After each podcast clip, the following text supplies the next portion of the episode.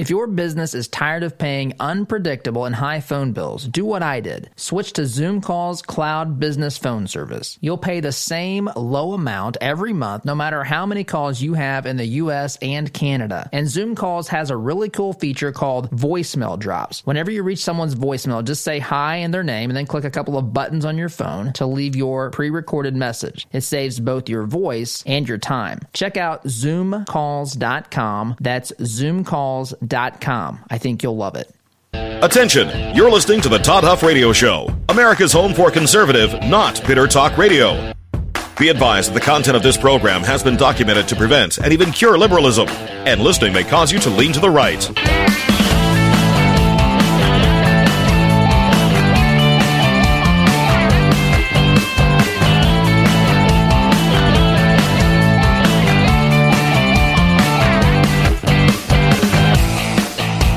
Here's your conservative, but not bitter host, Todd Huff.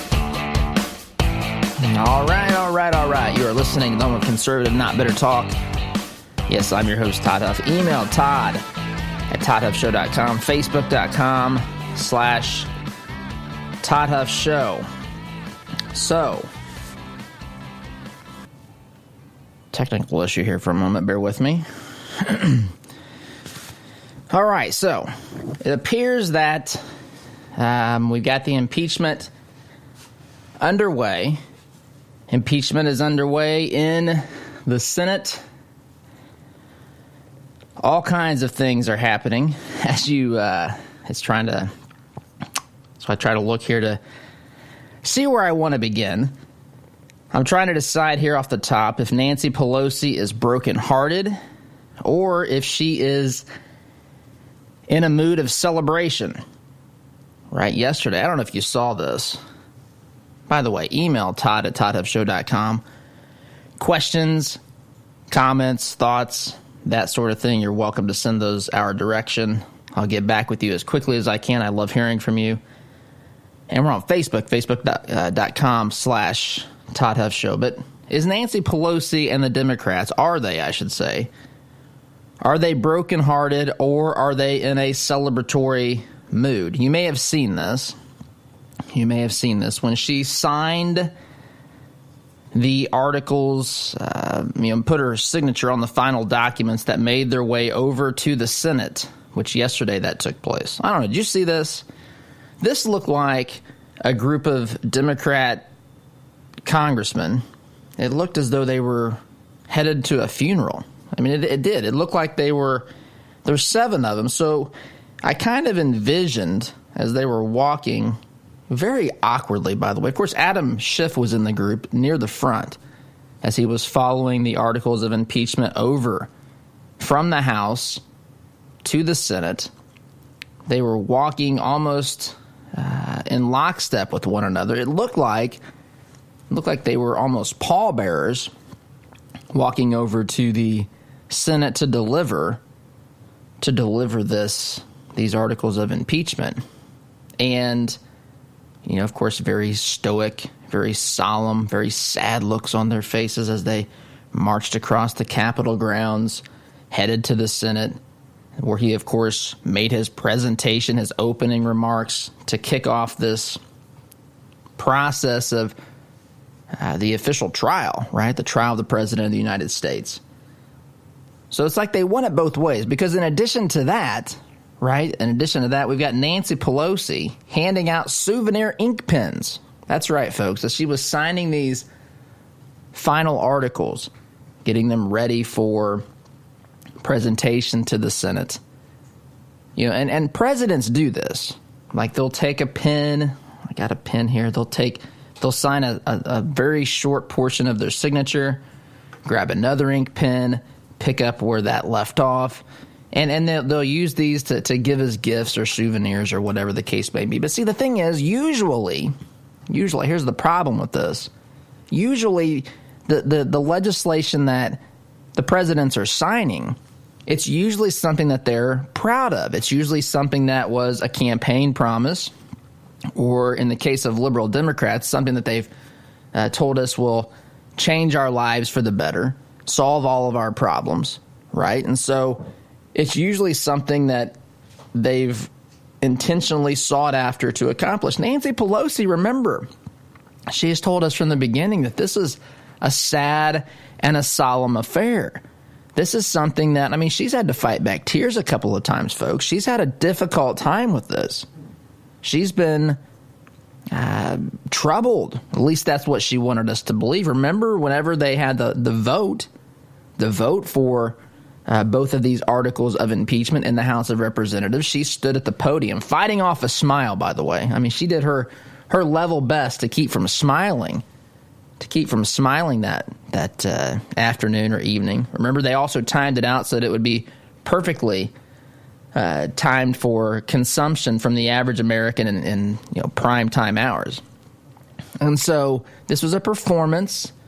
And then when the, of course, the some of the Democrat caucus started to cheer or celebrate, she looked at them like, oh, that's not what we talked about. That's not what we talked about behind closed doors. Right? This is sad. This is solemn. She tells us things like she's been praying for the president. She tells us things like, you know, I just, uh, this is just pathetic. This is sad that we have to do this. Never dreamed that we would have to talk about a president looking for foreign powers to help him both in 2016, which of course uh, Mueller gave us in for or gave us uh, the material we needed to proceed with that, but it just wasn't enough. Left a few things unchecked, but we all know what he did. This is kind of the narrative. This is kind of the argument they want you to believe. So now, now we've caught him red-handed you know, hand in the cookie jar, so to speak, getting ready to steal the 2020 election from Joe Biden. Right? We don't even know if Joe Biden's the candidate yet, but that's what they're telling us. Trump is so terrified of Joe Biden that he has to go to the Ukrainians and say, hey, help me steal this from Joe. Help me steal, steal this from Joe. I mean, if I have Joe out there on the campaign trail telling stories like Corn Pop, the Corn Pop saga, which is my personal favorite, if I've got Joe doing that. There's no way I can beat this guy. I mean, these stories will just and and and just capture the hearts of the American people, lead to a 2020 Joe Biden presidency. So Ukraine, you're going to have to help me. So, but the question is, is it a celebration? Nancy Pelosi handing out souvenir ink pens, Democrats wanting to cheer, wanting to cheer, even though they were scolded by Nancy Pelosi for doing so the moment that they voted for these articles of impeachment back in December? Or is it a solemn affair? Is it the thing that, that, that we hear Nancy Pelosi talking about? What we saw yesterday, a glimpse of the, the very troubled and burdened faces of those House of Representatives, the members of the House, who were walking over to the Senate. Very, very somber, very solemn, very dramatically walking across slowly as though they're at a funeral. That's basically what this looked like. Which of these two is it? By the way, I was thinking a little bit about this. I don't know who provided the ink pens to Nancy Pelosi, but I'm thinking, I'm thinking that maybe, you know, that I used to own. Those of you who have listened for some time know that I owned a company called Mr. Brandit, which is now um, I've, I've merged and I'm uh, selling the, the company to Proforma, uh, Proforma Irvine Group. I thought maybe if Republicans, if Mitch McConnell wins this in the Senate, anything that he signs at the conclusion of this, maybe those should be uh, some branded ink pens from the Todd Huff Show or something. We could work with Bruce and Proforma Irvine Group to do that. But anyway, I digress. They need to decide first and foremost if this is a broken-hearted affair or a celebration. And this is just the beginning of the impeachment drama, by the way. And I, I, look, I know we've been through this in the House. This this has calmed down for a brief stint here, but we are about to move headlong into what is going to be the most aggressive and well, the most aggressive sort of uh, pressure campaign you're going to find that's going to be levied on some of these Republican senators. Republican senators like Lamar Alexander, like Susan Collins, like Lisa Murkowski, like uh, Mitt Romney, That's the other one I was thinking of here this morning. There'll be others too. There will be others as well. And so there's some early votes, some early votes that might that might show uh, whether or not Republicans are going to stand unified. What are they going to do with additional witnesses, documents, um, and all that sort of stuff? Right? This whole the whole process. What's going to happen? What's going to happen next? What's going to happen next? And so that's that's where we are. Yesterday they they they were sworn in. Chief Justice John Roberts was sworn in to oversee this trial in the Senate. The senators actually took time to sign an oath book. They signed an oath book. I'm wondering, by the way, when they signed that, if they were using any of Nancy Pelosi's celebratory pins. That's a possibility.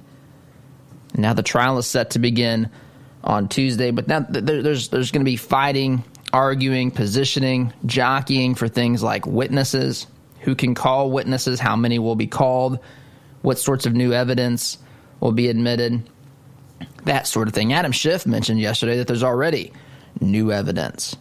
New evidence is already promised. Now, this can this can go on infinitely here ad infinitum, right? So we can have we can have Democrats, which this is really effectively what they've done from from the beginning. And as I'm looking at the clock here, I might need to hold off and talk about this next segment. But this is this is the strategy. This is the game. Right? I said before in the past that since Trump took office, and I mean this by the way, I, I mean this. I think that this is undeniable. From the moment that they dried their tears and they put away their adult coloring books and they realized that their requests for service dogs to help them cope with the Trump presidency in 2016, once they realized that that little game and shenanigan was over, that they had the the reality of a Donald Trump presidency, these folks went into their next phase of the strategy. Right? It's kind of like the the seven steps of, of, of dealing with grief.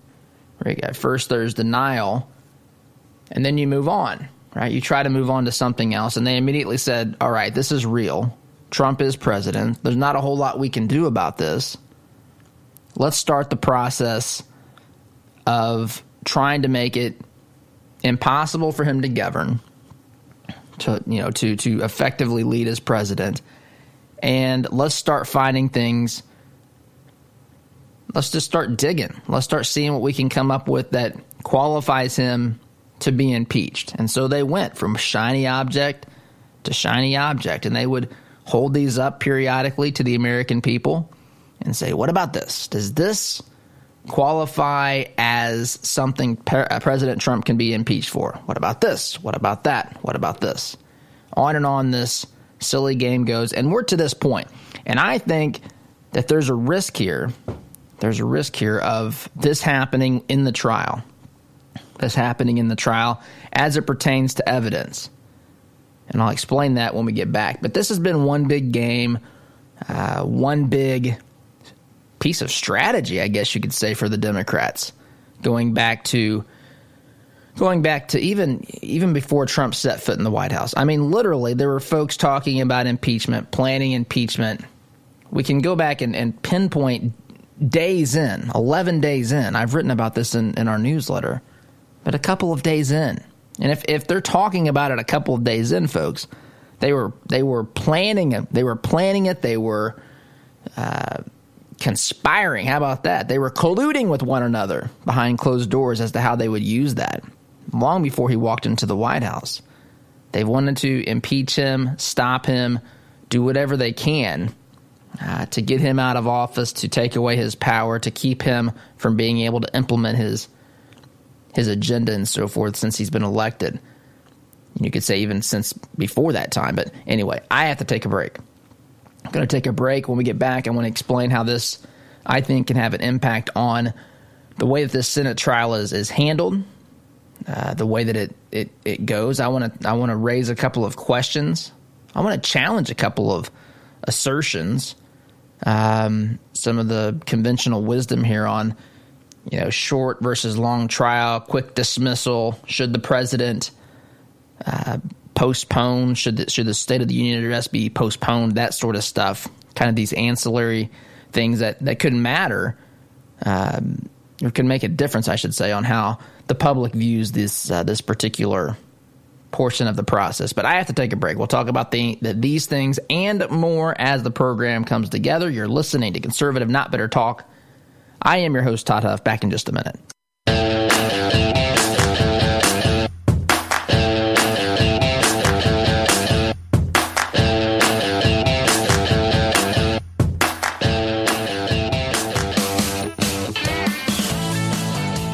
Welcome back. So, so before the break, just kind of laying the, I guess, initial thoughts and kind of summarizing where we've been up until this point, getting uh, through the impeachment, actually up to back to the election when when that was identified clearly as the objective of the left to impeach President Donald J. Trump, up until the shenanigans in the House of Representatives, and now this moves to the Senate. We talked about that. if you haven't seen it, I'm going to see if I can find a still shot. I'm serious. Watching these jokers walk across uh, the the Capitol, walking across the Capitol from from the House of Representatives to the Senate, watching this transpire. I mean, it looked absolutely ridiculous, absolutely ridiculous, and it's. I mean. This is all about appearances for them. It is. It's, it's it, this is about appearances and it's about politics. But it's not about reality. That's one thing it's not about. It's about politics and it's about uh, appearances. And so I mentioned I mentioned last uh, last break that there's there's a, a risk here, I guess, um, with determining how evidence, documents, witnesses, and so forth are allowed to be presented in this process. Because, and I cited the example of the Democrats constantly trying to find an excuse to impeach President Trump. As I've said on this program before, the Democrats have told us, they didn't tell us with their words, but they told us with their actions. They've told us that in their minds, President Trump is worthy of impeachment. This is back before Ukraine. This was back before anything. This was back back when they were using their adult coloring books to cope with his presidency. What they they realized and what they decided was this guy needs to be impeached. Now we need to go out and find the excuse, the reason, so to speak, the rationale so that we can get away with this for the with the with the rest of the American public, the voting public. And so that's why they went from item to item, holding up shiny object one after another. Shiny object, shiny object. Can we impeach him over this? Please. Let me explain to you why we should impeach him over this. go back and look, folks. Just do a Google search. Well, you might have to go to DuckDuckGo. I don't know if Google, Google might be scrubbing some of this stuff from existence, but you go back and you look. You could, it, it's astonishing the number of different reasons that have been cited for impeaching President Donald J. Trump. I think I think a lot of people had just heard the word impeachment so much. I think they subconsciously thought it has to be time because I've never heard this is the average person thinking. I've never heard the media talk about impeachment so much. There must be something there. Even though I don't understand. I don't understand why. There's got to be a reason. I read his Twitter page. Can can we impeach him over Twitter? That seems to be that seems to be a logical reason. His jump shot, I've not seen it. I think Obama's jump shot was pretty good. I don't know what Trump's jump shot looks like. You know, Trump uh, Trump's not as thin and fit as Obama. When Trump takes the stage and speaks, doesn't have the same feeling and effect as Obama. So I don't know. I mean, this maybe Trump needs to be impeached for some reason. I keep hearing impeachment. I keep hearing all these reasons, rationales for it. Apparently, there's got to be something there. I think this is how some people think, folks. It's terrifying it's terrifying in a uh, in a society where free free thinking people with a moral conscience needs to be well, we need to have a nation full of people like that, but it, we don't. We don't have enough. We have some. I mean, we have we have a lot, but percentage wise, where do we fall? I don't know the answer to that. Anyway, I think the same strategy. So when when the Senate is setting the rules here, for how evidence is going to be introduced, how witnesses are going to be called, they better be careful because on the one hand, and this is a danger, you know, there, there's it's like riding a bicycle. You can fall either direction, right? You can you can lean too far to the left and fall that way. You can lean too far to the right, fall that way. By the way, listening to this program will cause you to lean to the right. So if you take up your bicycle today, keep that in mind. But regardless, you've got you've got to balance this. If Republicans don't call enough or any witnesses or let Democrats um, have some degree of input and say, there's going to be a problem with that, of course. And I think objectively a problem. Look at what happened in the House. I mean, to me, of course, that's not viewed as the problem because the media doesn't present it, present it that way. They're content with the outcome there. Democrats in the House can do whatever they want. Now, when this goes to the Senate, Republicans have to be absolutely perfect. That, that's the standard. That's the difference in the standard. And so Republicans are going to have to work with Democrats here. And I think that they should. Because in a lot of ways, I think that exposing the light of truth to this entire shenanigan can actually be a good thing. And so at first, I even thought, man, it'd be great if the Republicans, as soon as they got this article of impeachment, these articles of impeachment, they, ha- they held a vote and they just dismissed it. And they just said, we're not even, you know, th- this is stupid. This is a waste of the taxpayers' money. This has been a shenanigan and a witch hunt since, you know, 2016. We've heard multiple reasons, rationales, and excuses to impeach this president. All these things. We're just not putting up with it. But then I started thinking, you know what? That could have negative consequences because a lot of people believe that this is a real thing. A lot of people believe that we're here because of legitimate reasons and actions taken by President Donald Trump, his you know, Rudy Giuliani, his cabinet, and all this stuff, his phone call with Zelensky. And so I think this is an opportunity for Republicans to to just go through this process, though it's it's painful in the sense that it's it's silly to have to do this, but to go through it enough to where people can see just how ridiculous these shenanigans have been. So, but the problem is you do that too long, you do that too long, and you're going to have the possibility. Every second that this is an open issue in the Senate is a second that one of these Republicans who are moderate, who may not be, I don't know, principled or strong enough or whatever. Some some would say other other things that they're uh, they they would say that these folks are the ones who are the ones uh, who are unbiased. I I don't see it that way at all. But anyway, the longer this goes on, the more you risk a senator defecting. And then if one defects, then the likelihood of another defecting is, is higher and so forth. And so there there is that risk. But there's also a risk of, of not doing enough of it on the front side, not not not presenting this or giving this enough time, having enough witnesses. But the risk here is that if you give the Democrats an inch, just as they've held up different shiny objects saying, can we impeach the president over this or this or this or this or this? It's also possible that they're going to keep digging for evidence. They're going to keep digging for people until they find what they need to convince the American public via this Senate trial that Trump needs to be impeached. And I, I, have no doubt that this is the way that they look at it. I mean, it's it's really pretty pathetic when you think about it. This is not how, and I know this is not a court of law, but they want you to think at both the same times this is a political process and a legal proceeding. They want you to think that this is uh, a legal proceeding whereby, you know, it's, it's very matter of fact, and uh, but but, it, but it's it's a game as well. When it benefits them for it to be seen as one or the other, that's what they'll that's how they're portrayed at that particular moment in time. But look, I, the idea is I mean, there's a reason, and I'm not saying Trump's facing double jeopardy, but there's a reason why we don't have double jeopardy in this country. You can't say prosecute someone, we failed, let's go, let's go again. Let's keep doing this until we get the result that we want. And that's that's where the Democrats are coming from here. Whatever it takes, as long as it takes them, as long as it takes Trump away from the White House. That's the way that they look at this. So, that's the danger as they think about the the procedures, the, the, the way that this is going to function, the details. There there has there there has to be a way to both allow them to have input, them being the Democrats, so that we can at least expose this silliness for what it is and get through the process so the American people see that this is a much different proceeding than what took place in the House.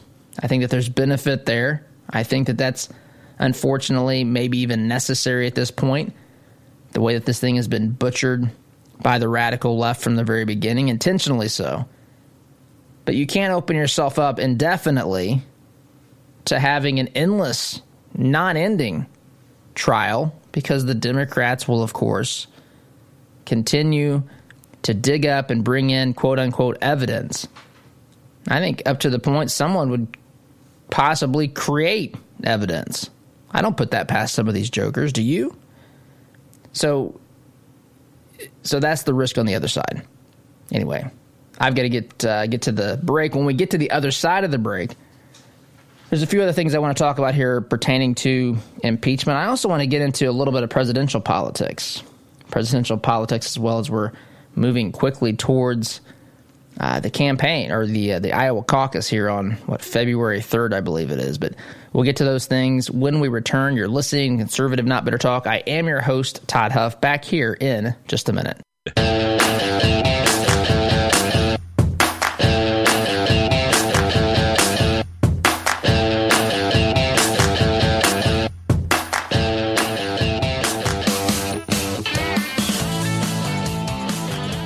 So, welcome back. One of the things that I mentioned off the top that you may have heard as well is that there is talk, um, there is grumblings, or I don't know, just discussions about whether or not President Trump should give his State of the Union address, State of the Union address under uh, this heavy cloud, this dark cloud that's been cast over his administration as he's now facing impeachment, uh, an actual trial. He's been impeached. He's facing a trial. The consequences of being, um, well, he, he could be removal from office. It takes 67 votes. By the way, you ever notice when you read these articles um, that are written by the members of the very, very um, unbiased media, very unbiased media, of course, they always talk about how many Republicans need to defect to give President to for, for Trump to be removed from office. That's that's the starting point. That's the lens. How many do they need to achieve their mission? Which is peculiar to me. I just I don't if you're objective, why are you talking about it in terms of you know, almost like you're rooting for the outcome? that's a whole other discussion to talk about the, the way the media handles these uh, objectivity in stories and narratives today. But there is a question here. There is a question here about Trump and the State of the Union address. And I actually think, and I thought a little about this yesterday. Your President Trump, of course, the the, the House of Representatives is where the speech is given. Now, technically, you're invited by the speaker. I suppose the speaker should could just say, "We're not going to. We're not going to do this until impeachment trial is over." Um, I I believe, as I'm sitting here this morning, I believe that that is that's her prerogative. Now, there might be problems from that that arise from that, but nonetheless, I believe that it's actually the speaker's prerogative. But nonetheless, this is normally held in the House of Representatives. I think there's a lot of Americans that would cheer cheer President Trump. I don't think that his supporters look at this as, oh, you should you should just lay low until this process plays out. I think more of his supporters think, man, go to the House of Representatives during this. Take to that podium. Take to that podium that Nancy Pelosi normally fills tell that chamber, and by extension through television, the American people, all the good things that are happening in this country. Thumb your nose at Congress. Tell them that you don't even think a moment about this impeachment because it's it's a silly little game and a witch hunt, as Trump has said in the past. I think people would actually, I think I would make the case prefer that At least, at least th- those who are diehard Trump supporters, the things that the diehard Trump supporter likes the most about Trump is his willingness to fight, is his willingness to not back down, is his willingness his willingness to do things that we've not seen other presidents do in the past. He doesn't capitulate, he doesn't cower, he doesn't retreat. He stands and fights, and I think there's something appealing about that. And the idea that he's standing in the chamber that impeached him as he's in the process of having a trial in the Senate, which of course is in the same building, connected through the rotunda, the other side of the Capitol. I think there's something appealing to the average Trump voter that says, I actually like the symbolism here. It's not that this impeachment thing is a cloud over his head. This is an, this is an opportunity for him to say, you do what you're going to do. You can't stop what I'm doing for the economy. You can't stop what I'm doing for freedom and the American people. You can't stop what I'm doing to protect this country. You guys can play your games, do your shenanigans all day long. But when all that all that comes to an end, I'm still going to be standing. You can you can do whatever you're going to do. You can do whatever you're going to do. It's not going to stop me. It's not going to slow me up. I think I think there's a lot of people that might actually cheer that and welcome that. Anyway, that being said, got to take a time out. When we get back, I want to I want to get into presidential politics. You, you've heard me on here before. You've heard me talk about, and you've seen Joe Biden challenging people to push up contests to pull up contest. He wants to have a race against Trump. He said this on multiple occasions. It's what led me to say that the Democrat the Democrat Party primary may actually benefit from, from making this like a, an American Ninja Warrior. Um, survival of the fittest. This might actually increase viewership. This might actually, it would be a great improvement over that debate I saw on Tuesday night if they had who could rip the most pull ups off or do the most push-ups, whose 40 time is best, who does the, the has the best 2 mile time, that sort of thing. Well, there's something that happened here in Democrat Party presidential politics that falls right into that, right into that mix. And I want to discuss that and just the election, the state of the, the, the primary, and so forth uh, when we get back. But I've got to take a time out. You're listening to Conservative, Not Bitter Talk. I am your host, Todd Huff. Back in just a minute.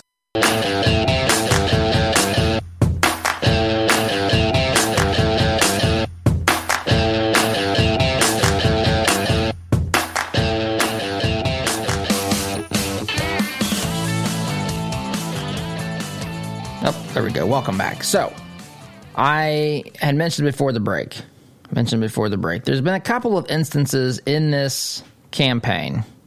Well, it's it's very entertaining to me this campaign. Of course, it's also terrifying to me as I look at the Democrats running and think that one of those folks could actually be president, commander in chief of this nation. But I'm also highly entertained at times in this process as well. And one of the things that's entertained me is Joe Biden. Of course, Joe Biden, my, my favorite story that he's told is the corn pop story, where Joe Biden, with the help of the lone white guy, why that matters, only Joe Biden would have to tell you that. The lone old white guy cut a piece of chain for Joe Biden to go fight Corn Pop in the parking lot. Corn Pop was out there nicking up razor blades soaking them in water, you know, as they used to do back in the 60s. Biden goes out there basically like an American gladiator, going to swing that chain around and take out Corn Pop and a couple of his other buddies who were planning to jump Joe Biden because Biden called Corn Pop Esther Williams on the diving board. And this is this is the this is what he's up there saying. This is his campaign. This is what they do. And so You've got stories like that. You've got times when Joe Biden has said, Hey, you want to challenge me to a race? We'll see who's in better shape. Let's have a push up contest. He said these sorts of things, folks. And I, it, it got me to thinking, it got me to thinking that I think the Democrats would be better off. You know, you look at you look at the level of superficial politics identity politics, the superficial way that they address issues. They're an inch deep and not just a mile wide. They're, I mean, miles and miles wide. They want to cover every element of your life, take over all sorts of sectors of the economy, healthcare, regulate this, control that, make you take certain actions, take away freedoms here, stop religious liberty there, take away guns here. And so they, they have solutions for everything, but all you have to do is realize that if you're willing to go more than an inch deep, you've already taken the issue deeper than any of these Democrats on stage have. And so it got me to thinking that maybe maybe to to engage the people that seem to be hypnotized by this this messaging, I think they they should take Joe Biden's suggestions and actually do the equivalent of American Ninja Warrior. You know, who can score the quickest time on the obstacle course? That can be your nominee. In Iowa, Iowa could build its own obstacle course. And they could say the candidates are going to run, the person who wins wins the Iowa caucus.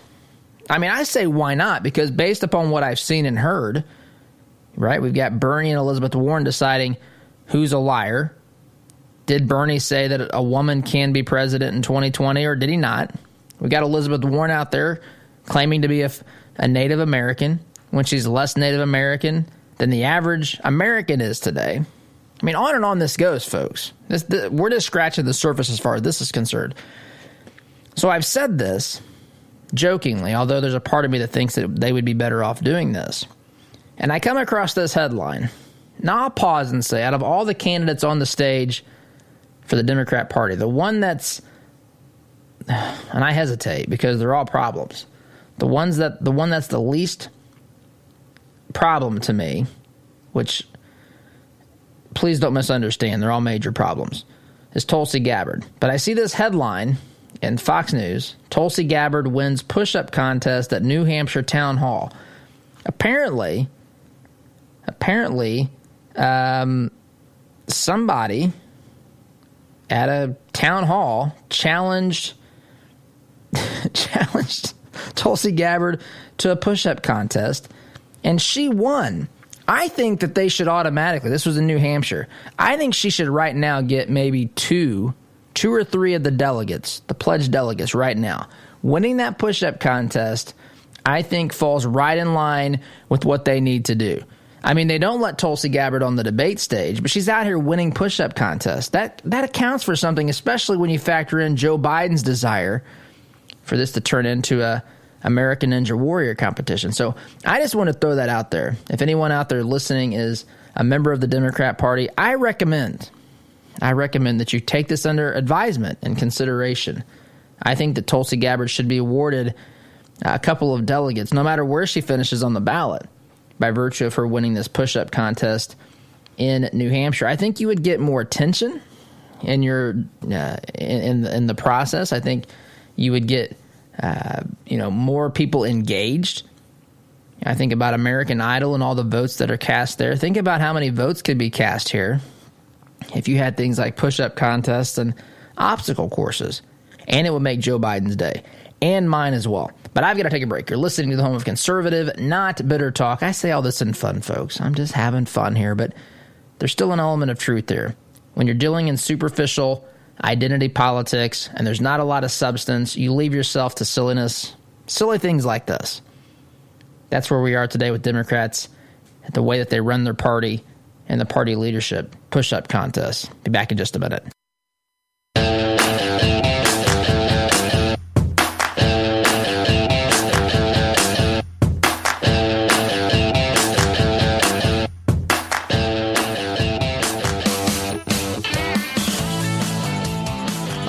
About all the time that we have this week. Have to wrap up here in the waiting moments of, of the program. But I think, again, going back to what we talked about last last segment that the Democrats would be well advised to turn their primary into the equivalent of the Seinfeld feats of strength, as they did leading up to the holiday of Festivus. Likewise, Democrats could do this leading up to the actual primary process, the selection of their of their winning candidate. I think that it's well advised. I think that this would be something that would draw attention. This would make Joe Biden happy. This would, um, you know, this would be good. I mean, it's it's no different really from the level of political engagement, the way that they want to talk about issues today. I say this totally throw away any appearances of wanting to talk about issues legitimately, anyhow. So. That's my idea. Guys, have a great weekend. Thanks for listening. SDGC Monday. Take care.